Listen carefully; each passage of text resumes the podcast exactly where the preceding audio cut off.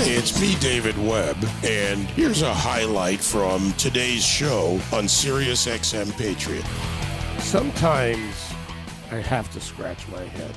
Sometimes common sense fails miserably. I, I have no other way to say it. When it comes to abortion, it's clearly a, a, topic that will probably go unresolved in this country. There will be a battle for a very long time. When it comes to children who survive an abortion, common sense would dictate that if there is a living being, that that life be protected. That would seem to be beyond debate. Now, that varies by state, and certainly in Virginia and in other states, you've seen significant efforts when it comes to what happens to a baby who survives an abortion. Congressman Rob Wittman uh, owes his life to his mother's decision to give him a chance to live. He joins me now as a co sponsor of the Born Alive Abortion Survivors Protection Act. Congressman, great to have you here. David, great to be back with you. And boy, you point out something that should be fundamental to everybody. This is just this is just the element that should be common to all human beings, and to protect life.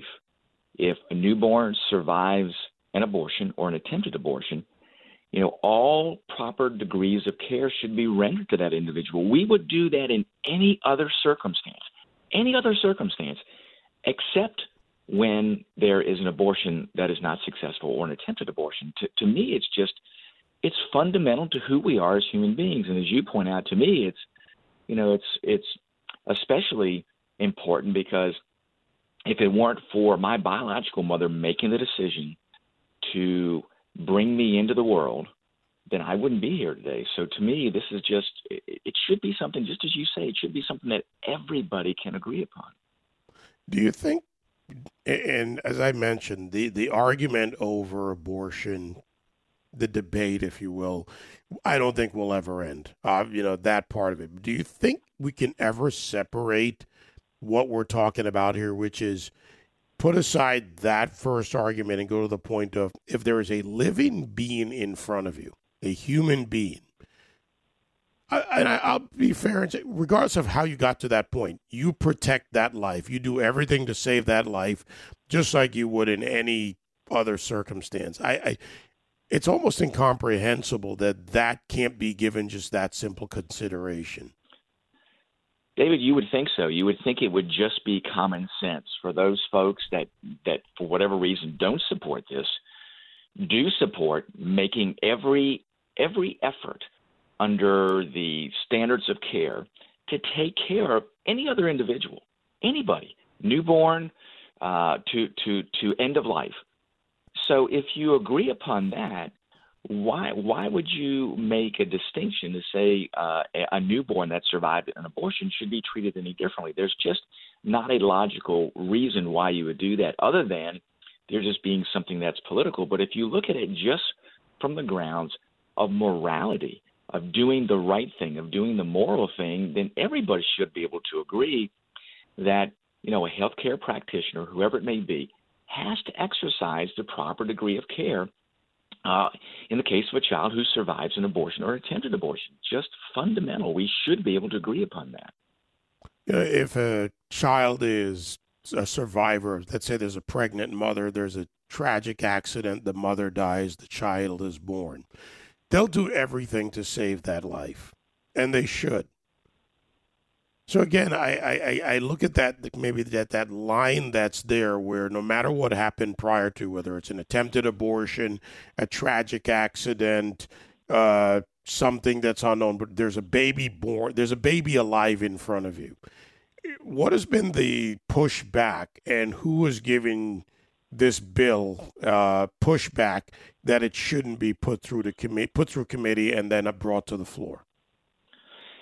Well, the Speaker has full control as to whether this bill comes to the floor now, and also the committee chairman on the committees that the bill would go before. Now, they are all silent on this, but uh, I, I just I just don't see that there is a reason there other than uh, maybe on their side there's a belief that if you were to agree upon this, that that would open the debate about you know abortion itself, or at what point should you maybe even limit abortions? Because you know the debate is late term abortions also. So I, the only thing that I can I can figure, David, is that there's a concern on their side that if they open the door to this, which is just basic respect and protection of human life, if they open the door to this, somehow it weakens their argument in all in all of these other areas. I, I mean, I don't necessarily see it as that. I see this as just a clear distinction between what is right and what is wrong, between protecting life and doing everything we can, which in any every other circumstance, David, we would do we would we would take all all proper degrees of care in any other circumstance except now when there's an abortion or an attempted abortion. It just doesn't make sense. And you cannot reconcile that, I believe, from a moral argument standpoint. See, I think this was smart, a smart proposal in the sense that it again, back to my example of whether it's a traffic accident or an abortion, just to use two different circumstances, but the end result or the next result, maybe not the end is the right word, but the next result is an alive, a baby, alive. The baby doesn't know why they're alive at that point. They're simply alive. I think this is a smart proposal. I, you know, I, I I'm back to maybe your earlier point that this has to be politics or a concern that if you open the door to this discussion in some way, you would then open the door to the next level discussions about late term abortions, uh, you know, at what point it is or is not, and other circumstances around this. Uh, you know, it seems like that's the environment you're dealing in. David, that seems to be the world that we live in today. But you would think, you would think just the basic level of humanity would prevail here, and that is to agree that that we as human beings uh, should do everything we can to take care of, in this case, a newborn that survives an abortion or attempted abortion. It just it just is confounding to me, and you and you cannot, in any sort of rational way, distinguish this from any other argument that we have an obligation to exercise all reasonable and proper elements of care for, for anyone else. Uh, you know, if it, it, you know, separate from a newborn that survives uh, an abortion or attempted abortion, it just, it just, just doesn't doesn't make sense. And, and it, as you said, it, you you don't hear an argument from the other side as to why they they don't believe that this uh, should be a bill that at least gets a hearing or at least comes to the floor for, for a vote. Because uh, I, I just don't see that there's any sort of any sort of rational argument that you can make to say yes, you know, you need to have this uh, this uh, unfortunate uh, situation where you know they don't make all attempts to uh, take care of a newborn that survived an abortion or an attempted abortion. Well, we will uh, keep a close eye on this, along with the Adoption Information Act that requires uh, that would require family planning services to provide adoption information uh, as an alternative to abortion. So these two combined could not only provide life but provide information to make a decision.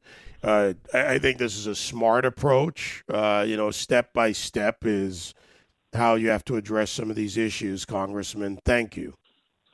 Well, thank you, David. And the good news is we've had over 200 Republicans sign a discharge petition, which would force the Speaker to bring this to the floor. And as you point out, too, incredibly important to make sure that uh, that those mothers in crisis pregnancies truly understand the full scope of options available to them. Yeah, that's they they have a difficult enough moment uh, or difficult difficult enough circumstance uh, provide the information. Representative Rob Wittman, uh, thank you. David, thanks again. All right, let's uh, go to Lou in Florida. All right, Lou, you want to weigh in on this? What's up? Yes, uh, I was. Uh, I'm, I'm for pro-choice. When the baby is born, there's only two choices: keep keep the baby, or give it up for adoption. Nothing else. That's it. That's what your choices are at that point. I'm sorry that that's the way it needs to be. I know you just hinted at it, but what really puzzles me is that if if if if um, if if the, the the liberal and the Democrats believe in open borders, okay, then why? Oh, I'm sorry. If they believe in in in uh, women's right to choose, then why are they against open borders? After all, they both they both do the same thing. They prevent or allow a citizen or a human being to enter this country. It's the same thing, you know. And and and and uh, contraception is is is is like uh, having a wall. I mean, it, it is tremendous. The analogy is not working. I get the the intent and the idea, but let's keep those two separate, in my opinion, Lou. I, I get the okay, intent of no what problem. you're trying to say, but but you know, to the point of you know information and choice. It, again, simple line of demarcation. Let let's let's use shall we say possibly legislative common sense or I don't know that combined with common sense. The baby doesn't know if it's from a tragic accident. Unfortunately, pregnant mothers do get into accidents. A baby is born, the mother dies. If the baby is born at that accident site, do they not treat the baby the same way they should treat? I don't know. Lou, I sometimes just scratch my head and look for common sense, my friend. Thank you. Uh, all right. Take care. Bye. All right. Let's go to. Well, we got a few minutes left. Amanda, Maryland, 86695 Patriot. Go ahead, Amanda. Hey, Dave. Good morning. Morning. Happy Monday. It is the start of the week. I don't know when the week ended, but it's the start of the next week, at least in yeah, work. it is. It's all run. To, it's all been running together since COVID began. so I, I want to jump back. I, I respect the congressman's uh, viewpoint on abortion, and you know, as a daily listener, I could talk to you about so many things. But I want to jump back to Maxine Waters. Like this is the third time that everybody in this country knows about that she has incited violence. Why does nothing happen to her? A president can say, I know that soon some of you will march peacefully and patriotically over to the Capitol to make your voices heard. Impeachment filing. Maxine Waters is telling people to get up in Trump supporters' face, be confrontational, make a scene, all of which is illegal and inciting a riot and, a vi- and violence, and nothing happens.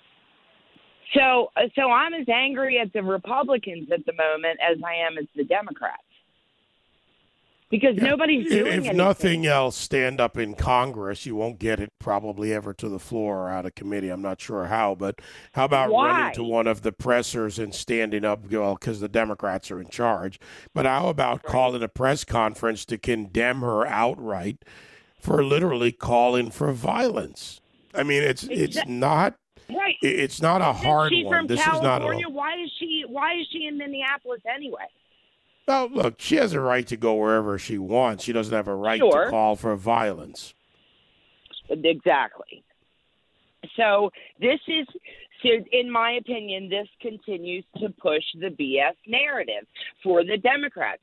Oh, the Hunter laptop, that's just like what they pulled with Hillary. Nothing ever happened. It can't be true. So well, nothing was ever brought up happening. for investigation, so it was never true. If it's brought up for investigation, it might lead to actual, you know, prosecutorial process, and even then they'd claim it wasn't true. No, Amanda, it's a shell game, and unfortunately, we're not in on the we're not in on the con. We're just the victims of it. Thanks for the call, Amanda. I'll uh, wrap up the hour now talked about Maxine Waters. I'll get into that in the next hour.